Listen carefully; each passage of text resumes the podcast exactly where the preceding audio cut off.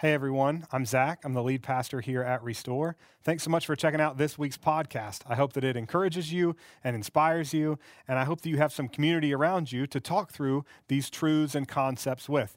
If you don't have community like that, we would love to invite you to be a part of Restore. You can get all the information about our church at restoreaustin.org. We would love to see you soon at one of our Sunday gatherings, and we hope you enjoy this week's podcast. All right, everyone. Um, so we've got uh, my brother Matt Carter here with us.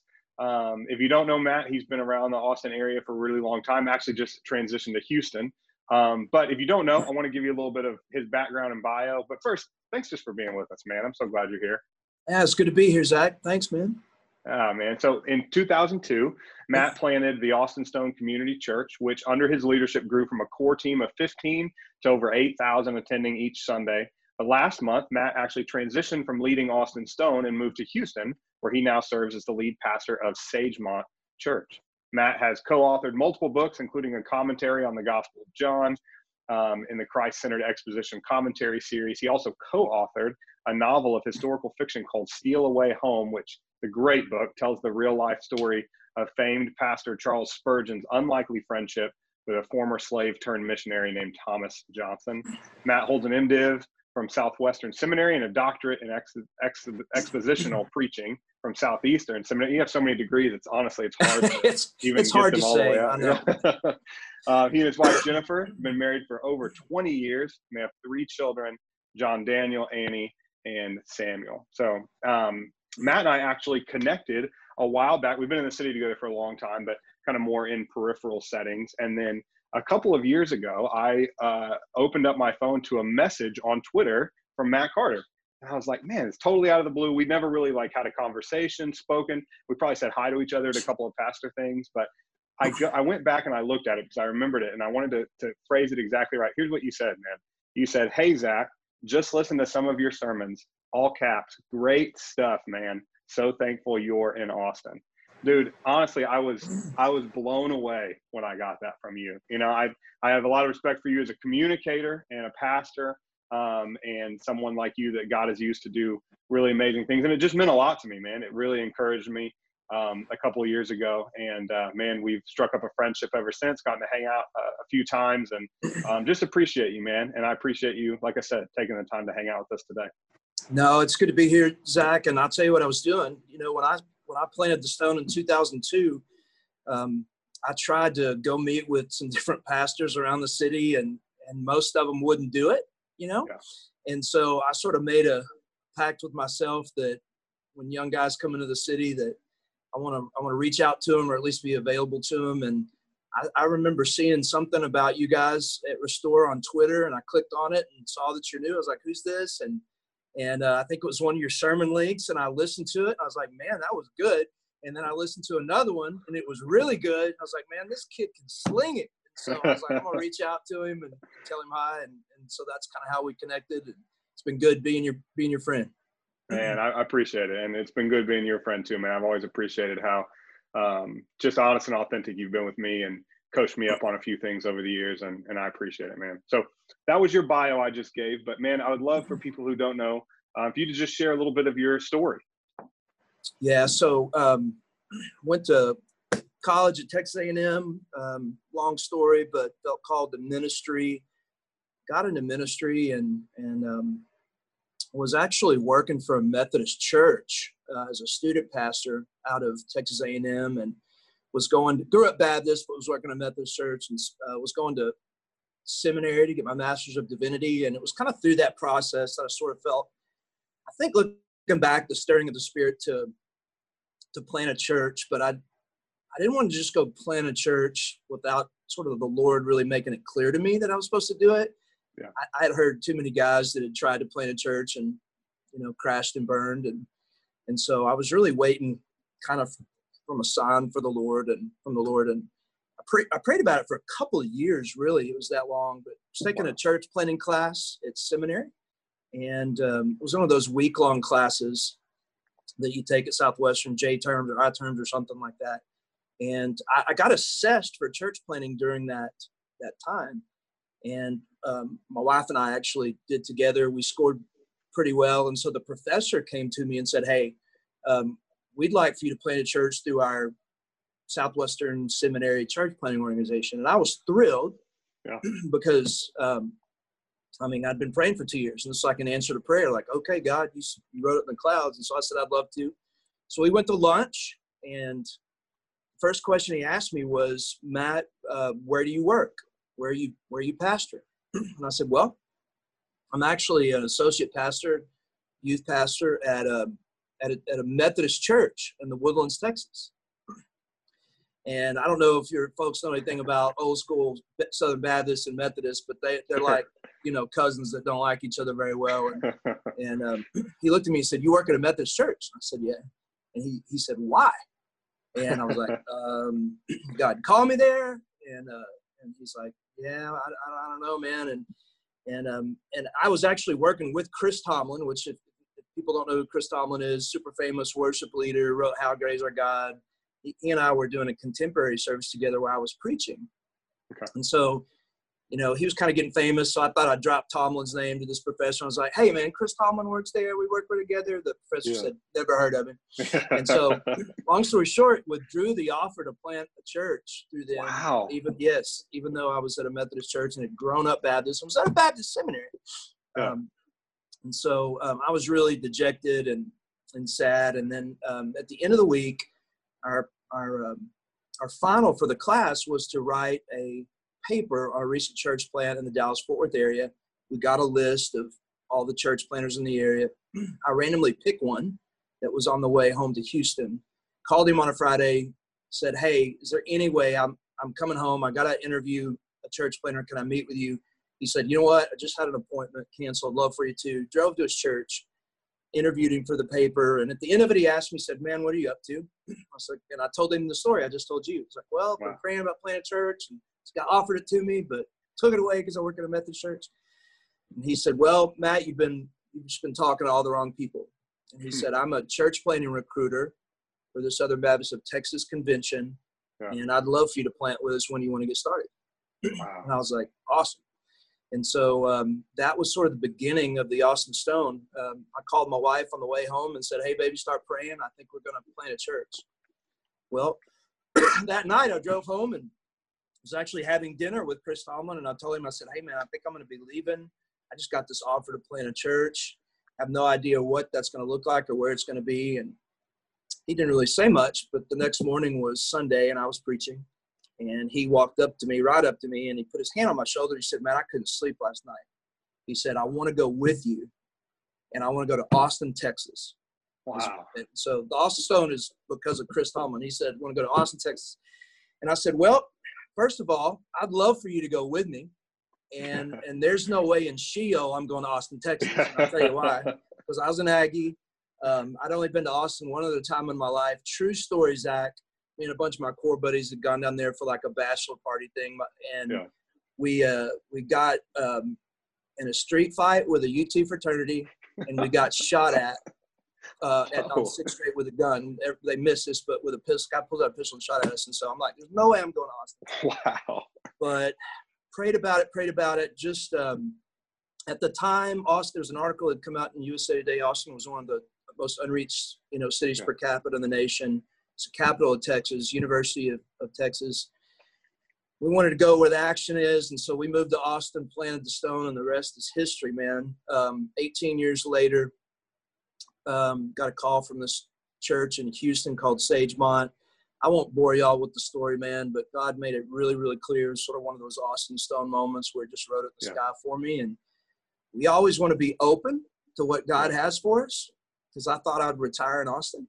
Yeah. had different plans. And, and so I'm in the process of transitioning a very established, older congregation kind of in Southeast Houston. And I'm honestly having a blast, man. But it's uh, awesome. it's different. Y'all pray for me. Yeah, you got it, man. You got it. That's big time. Wow. And and if people don't know, um, can you tell us where Austin Stone first started, held some of its first services? Well, yeah, our very first service we ever had was on December 2nd, 2001 in Fulmore Middle School. um, Man, which is where the? Austin Stone started. Yeah. Yeah. So if you don't know, Austin Stone was in there for a little bit, and then they moved to Austin High. and um, I believe it was like 14 years that there wasn't anything in Fulmore Middle School. And then Matt Gonzalez and I, our families moved here summer of 2015, started looking for a place to meet. God radically opened the doors at Fulmore Middle School, and we launched there, and we're we're still there to this day, man. So it's so. Zach, cool. let me tell you one quick cool story. So we would we would always get in trouble with the people in the neighborhood for Yeah. parking because our people would park down the streets, and and uh, one day I took a picture of it. One day there was a sign on one of the uh, our people's cars that said, "Where would Jesus park?" Like that. So, I don't know if y'all ever get in trouble for that. Oh, I love that, man. Yeah. Oh, yeah. That's good stuff. Um, well, man, speaking of that, speaking of being, you know, you were at Fulmore, which everybody knows that our church where that's at, right? Right on South Congress, where we meet every week. And then you moved to Austin High, which is in the, the core of downtown there. Um, and as I've heard you talk and speak over the years, one theme that, that always resonated a lot with me that I've heard you talk about over and over and over again is being a church that is for the city, a church that's for the city. And so I'd love for you to just talk to us a little bit about what that means for y'all, what that means to you, and, and what that could look like for us as well. Yeah. So I've, I've got some notes here. Um, so if I'm looking down, that's what I'm looking Got at. it. I'm getting old. I'm losing my memory a little bit. But so when I was when I was studying um, the scriptures and and just different books and things like that as a young church planter, like what do I want this church to look like? What do I want it to, what DNA it's going to have, and that sort of thing. Um, I came across some stuff from Tim Keller, which is pastor in New York Yeah. City, about that there's basically four different kinds of churches, and every church is one of these four. And the first kind of church is a church that's just in the city.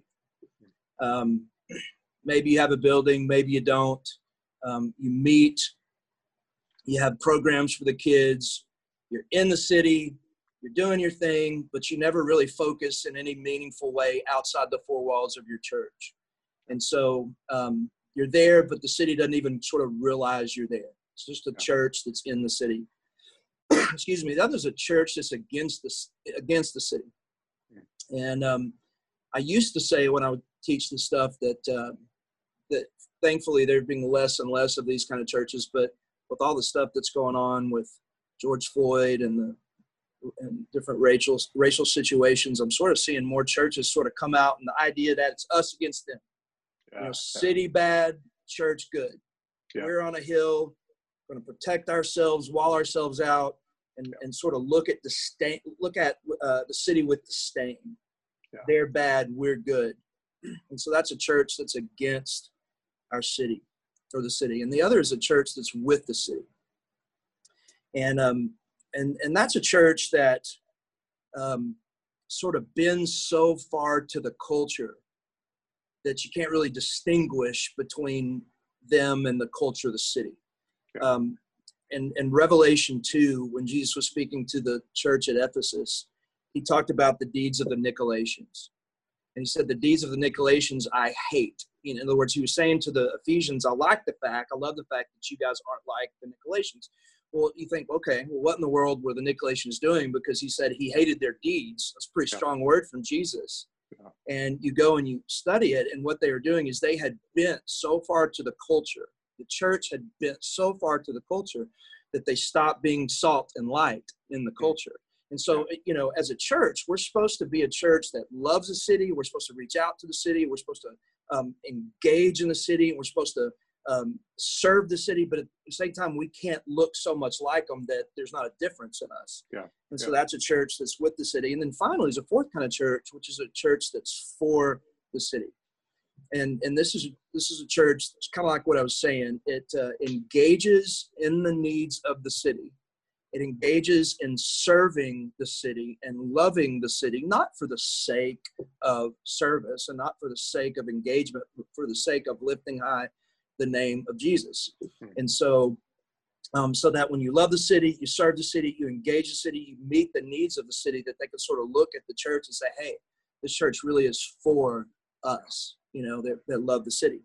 And, um, and so that was what we sort of wanted Austin Stone to, to be all about. There's a couple of biblical foundations that I looked at that I'll share with you really quickly. Yeah. I Won't preach a sermon to you, but I'll just read them to you. It's Jeremiah 29, starting verse 4. And, and God is speaking to the Israelites who were in exile in Babylon. And, and, he, and he's speaking to him. And he says, Thus said the, says the Lord of hosts, God of Israel, to all the exiles whom I've sent into exile from Jerusalem to Babylon. And he, so, so he addresses them there, and then he tells them what to do. He gives them instructions. He said, Build houses and live in them, hmm.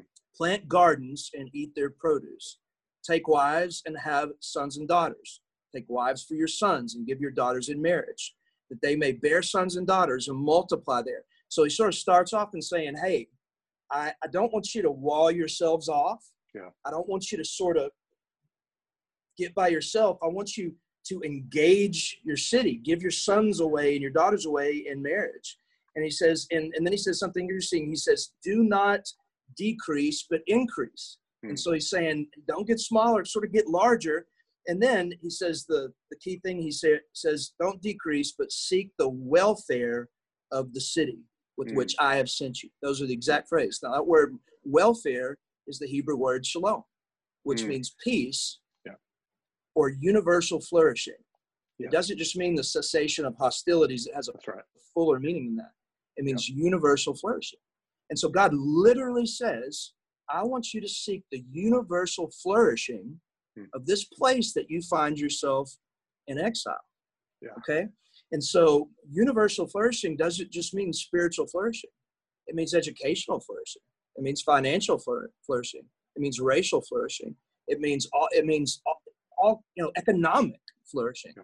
He calls his people to pursue and increase the holistic flourishing of the city that he sent them to, that they were in exile in yeah. right?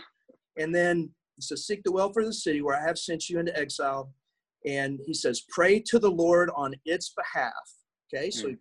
you don't just seek their flourishing, but yeah. you're praying for the city of Austin. And he says, For wit, for in its welfare you will find welfare. And so wow. the way that we find peace, the way that we flourish, the way that we um, grow and, and have all this healing flourishing is not by walling ourselves off from our city, yeah. but to engage it. One more quick one. Acts 17 26 hmm. says, He made from one man every nation from mankind to live on all the face of the earth.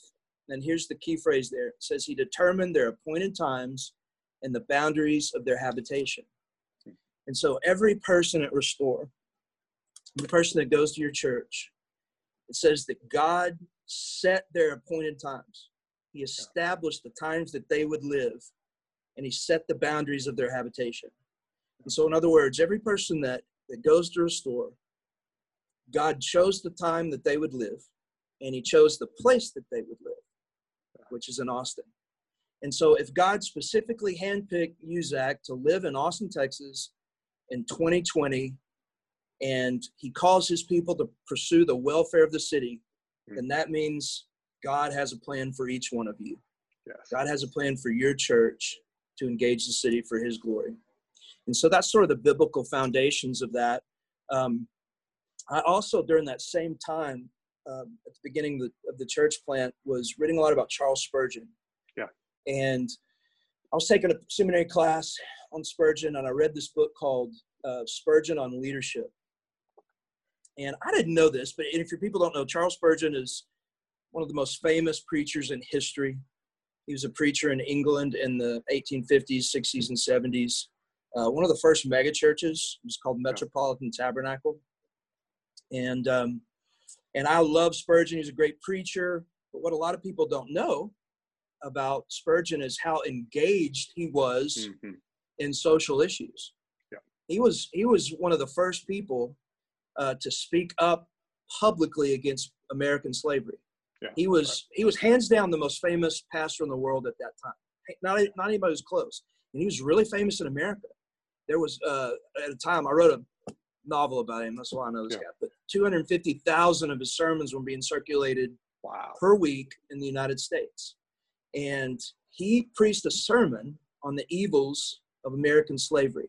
Wow and and and um, and that got circulated to all these churches in America. and he called it the foulest blot on the American experiment. Wow! Wow! Which I mean, think about this, man. This is before the Civil War. Yeah. This guy was yeah. calling folks out, and it, his popularity in America dried up overnight. he got death threats. People were trying to kill him, and so not only that, but um, man, he built um, an orphanage um, in in the city of London. That was a time of of great industrialization in London, and so um, there was tons of people that were moving in from rural areas into the city of London. Poverty increased, homelessness increased, and he's like, "Man, we have a choice. We can either engage this, we can sort of be for our city, or we can run to the suburbs." Yeah. You know. Well, they made a, city, a decision to engage. So they created an orphanage. I think at one point they had close to 500 kids that were um, that they were their church was taking care of at one time. Um, there, there's an actual orphanage. It's not an orphanage, but they it's like a kids' home. That's that is what it is. Metropolitan Tabernacle still does it wow. to this to this day.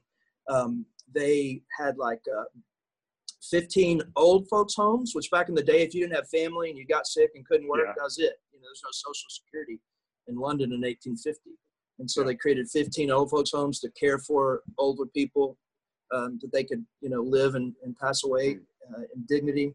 They had homes for single mothers.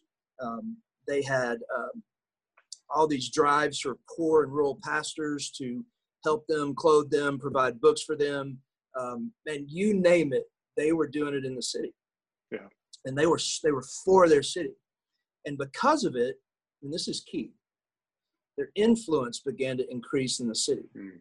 Yeah. What God said would happen happened when they Yeah. sought the shalom of the city. That they found shalom.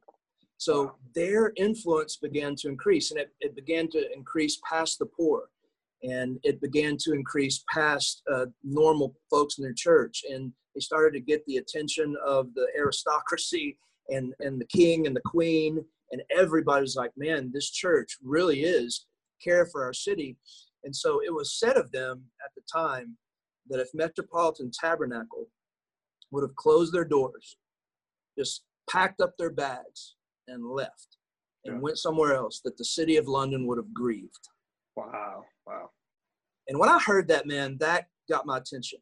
Yeah. And I was like, Yeah. all right, I'm gonna be if I'm gonna be a church in the middle of Austin, Texas, that's the kind of church I want to be. I want to be a church that so loves our city, that engages our city and is so for our city. Again, not for the sake of just service, that's important, but it is to lift out the name of Jesus. But we're going to love our city so well that if we're to pack our bags, the city of Austin would grieve. Yeah. And um, man, I want to just tell you just two, um, three quick little things, and I'll be done. Um, in sort of ways that we did that. Yeah. You know, one of our um, we have six campuses at the Stone, and um, one of them is in the St. John's neighborhood, Yeah. which is sort of an under-resourced neighborhood. It's quickly changing because so many folks are moving in, and um, but you know, ten years ago, twelve years ago, that wasn't the case. And we wanted to move in and, and put a campus there, but we didn't want to come in as uh, as like the the great white hope, you know, and Yeah. come in Yeah. and you know the upper middle class white church and say, hey, we're here to save the day with all the answers. And so we we went into the neighborhood and and said came alongside the leaders that were already doing ministry there and said, how can we help?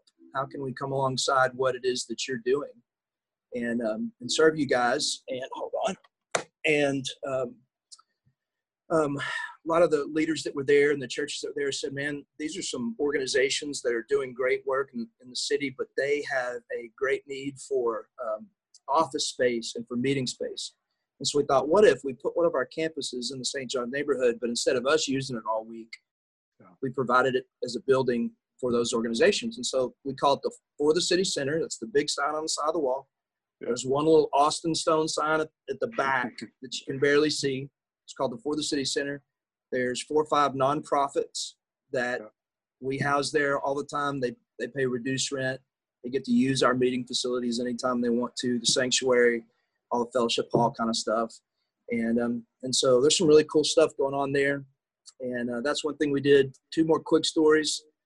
Reagan High School, which you guys are probably familiar with, several years ago, um, they had failed their standardized testing.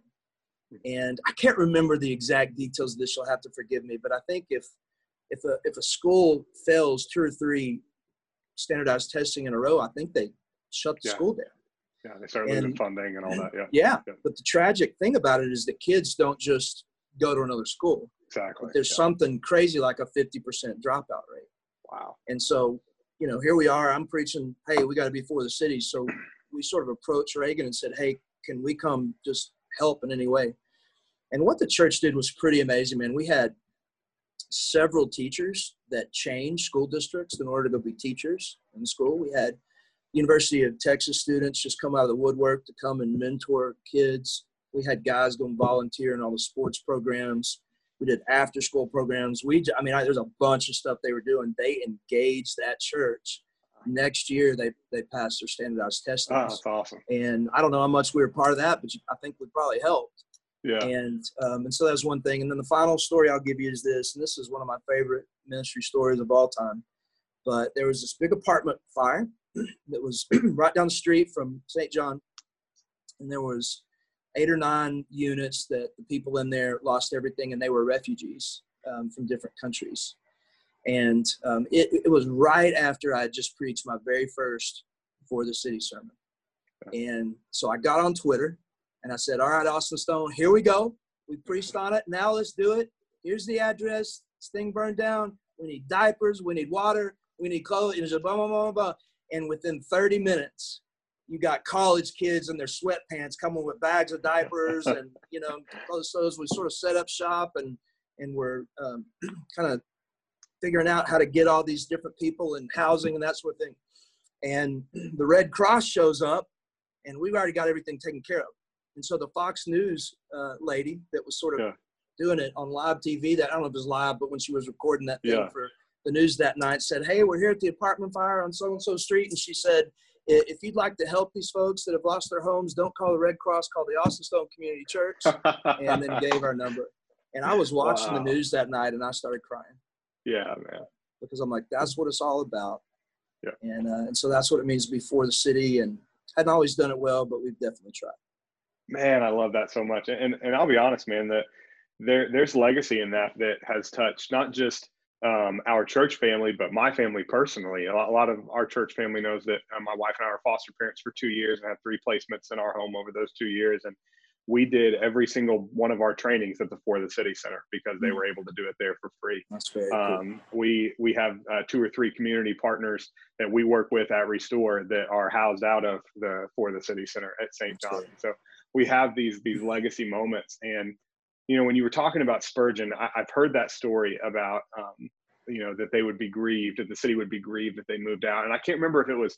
I think it was Darrin Patrick, um, our brother who recently passed away, or or Tim Keller, um, who said basically challenge. This is kind of what I was thinking through church planting, and I was hearing these guys talk, and they told this story about Spurgeon, about the Metropolitan Tabernacle, and all this stuff, and they said that about the, the city would be grieved if they packed up their doors, and then they said, "Do you think the city would be grieved if your church packed up your door, uh, packed up and left? Do you think that the city would cheer if the church packed up and left?" Or do you think they would even notice? And they go, Yeah. she, he just said those are the three options. Either they have no idea because you're so disengaged, or they cheer because you've been so angry and mean and all of that stuff to them, um, like you talked about the the barriers and the disdain, um, or they would grieve because you have been for them the whole time, and and that was so influential in how we decided to plant. And um, uh, some of the, our church knows this story, but I don't know if I ever told you. We were uh, looking that first summer, summer of 2015, for a building, and we'd driven around all of the 04 zip code, which is where we really feel like God felt like God was calling us and drove by Fulmore. And I remember it was just summertime, and so um, there weren't any kids there. And I was driving, and I was I was I would prayer drive, not prayer walk. It was just too hot to prayer walk, you know, in Austin. So I'd prayer drive with the AC on, and I'm driving by Fulmore, and I really just feel the Spirit saying, "Hey, just go in there and talk to someone." So I walk in and I talk to a guy, um, right? Walk in the front door, and his name is Mr. Franklin, and he's the head of the janitorial staff there. And we just start talking. I tell him who I am, and he says, "No way, man! I'm a pastor too." And I was like, "What are you talking about?" He said, "In Waco, I drive up there every Sunday, every Saturday night, preach on Sunday, and then drive home. I've been doing that for 20 years." So we just have this incredible conversation. I said, "Hey, Mr. Franklin, is there any way you think maybe we could meet here someday?" And he said, you know, I don't make those calls, but the principal, I think she may be out in the portable building. The, the building's under construction, so go knock on the door, see if she's out there. And I go knock on the door, and to be honest, when I first talked to her, she was not interested. She was like, "Nah, we're we're fine, we're good." And this was like core team phase. We we had maybe 20 people in our little group that we were getting together and talking about starting this church and and so I said, um, I said, ma'am, we really want to be a church that, and I use the term, we want to be a church that's for the city. We want to be a church that is involved in the community that, that helps and no, no strings attached. So if there's anything that we could do to help your staff, your students, your faculty, let us know. And she was like, okay, I'll let you know. And I was like, no, I'm, I, I please tell me something. Like, give me something to do, you know. And um, I was like, I feel like I pastor a fake church right now. It doesn't even exist, you know. So give me something to do and um, she says, okay, uh, we have a lot of students that are below the poverty line, and um, they're supposed to be dressing up on big game days or or art days or drama days or whatever days they're supposed to give performances, and a lot of them don't have have nice clothes to wear. So if you can get some button down shirts, some ties, some slacks, some dresses, things like that. And so we went back to our group of 20 people and we just said, okay, here's the mission. We're going to try to do this. And so we not only grabbed everything in our little area with those 20, but we went to every dry cleaner in the zip code and said, hey, do you have anything hanging up that's been long left that you can give to us? A bunch of dry cleaners gave us clothes. And then one dry cleaner said, anything that you get donated, we will uh, dry clean press, you know, for free. And, uh, and it was this incredible like for the city moment where all these people are coming together from these different spheres education business um, faith communities and we all come together and the next week i got to bring you know two i think th- two or three hundred like ties you know shirts dresses, pant, everything. We just bring them all together and we I lay them on her desk and I just said, "What's next? Is there any, you know you got anything else?" And she was just totally blown away. And then next she gave us um, the, the, idea to get. She was like, "We need some school supplies. You know, we've got some kids that need some school supplies." So we went back and another partner church said, "Hey, we're doing a school supply drive." But we, so we'll designate a hundred backpacks just for you and we'll raise it. You give us the list, we'll put the school supplies in them, and then you take them and you get to go be the hero at the middle school. So another church community steps up and says, We're going to be for you guys for the city. So the next week we take a 100 backpacks full of school supplies and give them to her. And she was again blown away. And so after that, she emailed me and she said, Hey, I want to get together and talk about you know, maybe you guys meeting here. And so I was like, hey, this is our chance. This is our chance. So me and Matt Gonzalez, the worship pastor that I planted with, who's still with us, we we go and we have everything ready. We're ready to pitch them on all the reasons, you know, that they should let us meet there. And it was not so much that we walked in the door and sat down that they started to pitch us about how mm. much they wanted us to be there mm. and how and if we were looking anywhere else, they would do anything that they could to keep Come us on. at that school. It was incredible, man. And so it was like a real life example of that for the city shalom, um, that very goodness working between all things and for all things, like being recognized, man. And we've been able to be there now since you know February of 2016 when we launched. Makes me so happy, man, and and I love that. You hadn't told me that. That's incredible. That makes my day. And you know what? That's when church starts getting fun, man. You know, right. when you're able to, it's not just about us. It's not just about. I mean, yeah. and yeah, the church is is for our edification. But at the same time, so it really gets fun and it gets good when you start loving other people and you seeing the fruit of that. Man, that's a great story. That's very cool. Thanks, brother. Well, I, I got a question for you, kind of a follow up question. And it's one that, you know, I've wondered and I'm sure others have wondered too. And, you know, you, you were you were doing the for the city thing at Stone, right? Right in the middle of, of downtown Austin. You've been doing it for all of these years and saw it go from 15 people to 8,000 people and all of that stuff. So so why leave Stone now, a church so for the city, right, and go to a 50 year old mega church in Houston? Yeah, that's a great question, man. And uh, so it's a really long story. I'm going to make it really short. And that's that I've always tried to keep my hand, like I said earlier, I'd always try to keep my hands open to the Lord on whatever He wants me to do. Yeah. And um, and I had a sort of a weird moment happen about a year ago. I was at the Stone. It was like a staff meeting, and um, we were all worshiping. And I'm looking around at all these young Austin Stoners, staff people, and all these young preachers and leaders that are just so sharp. And and it was almost like this fatherly moment mm-hmm. where I was like, man, I raised these folks up. You know, God, is this what you want me to do the rest of my life? And because my daughter is the exact same age as the stone. Wow. And she was born like a month before the stone was sort of born. And wow. and you know, Annie is graduating this year yeah. and she's 18 and I'm letting her go. And she's yeah. sort of ready. And so I had this sort of weird out of the blue moment of, of and it's, I'm letting my daughter go. This Stone's my baby. God, do you want me to stay here? You know, I don't know. It was weird. But um, anyway, that sort of got my heart thinking about God, what's next? And God, what do you want me to do? And then out of the blue, I get this call from this church. And as I was looking at it, and I'm, I'm looking at the city of Houston, city of Houston is really intriguing to me. And, and I'll tell you why, because it's the fourth largest city in the United States. And it's one of the fastest growing large cities in the United States. The last data I saw is that in five years, they said between now and five years, it's going to overtake Chicago as wow. the third largest city in the United States. And it's like the 12th or 13th most diverse yeah. city in the US. It's massive diverse population. And man, it it just needs more churches. It needs more yeah. Christ exalting, Bible preaching yeah. for the city kind of churches. Um, because this is a picture of the world right here in the city of Houston. And so when they called, and I found that out, and I found the location of the church and, and sort of how they were set up, I was like, God, do you want me to do this? And he he did some cool stuff that I, I won't bore you with today, but pretty neat stuff that made it clear. And so I'm like, all right, God, let's see if we can go do this one more time. And uh, here I am down in Houston, and we're going to give it a go. Oh man, that it's it's so encouraging to me, man, to to to see an 18 year journey of, of starting something from scratch, brand new, with a group of folks and creating a church that's for the city and then seeing it be that right? Seeing it be that but not just not just because of your specific leadership but because you also raised up leaders all around you men and women to be able to continue to do that work and that you're able to look around and say hey they can they can do this without me now. And maybe god is calling me to to take a church and and kind of redirect it to being for the city in a city like Houston and carry on that legacy and work, man. That's, Let me say this real quick, huge. man. It, um, you know, at the Stone, I'm not saying it was easy, but it's one thing to get 19 year old University of Texas students fired up about yeah. living on mission and yeah. being for a city. It's something altogether different to get um, 60 year old Republican white people to get fired up.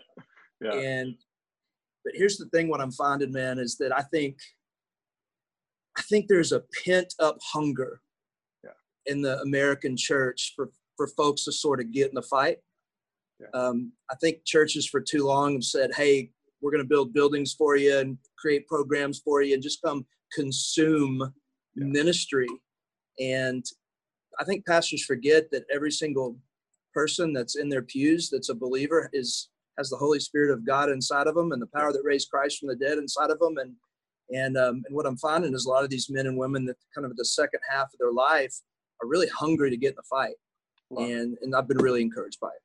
Oh, that's awesome, man. Well, I, I will be honest, man. I, I have tremendous tremendous respect for you because you would never say this, but you could have um, coasted at Stone for the rest of your life. You know, the rest of your career, you had you had it built up. You had an incredible team around you, and you could have just kind of rested on your laurels, right, and done your thing, man. But like to take this step now, um, kind of in the second half of your ministry career with people who are in the kind of second half of their lives and try to re redirect, reorient, relight that fire that you're saying so many of them have. You've already seen it.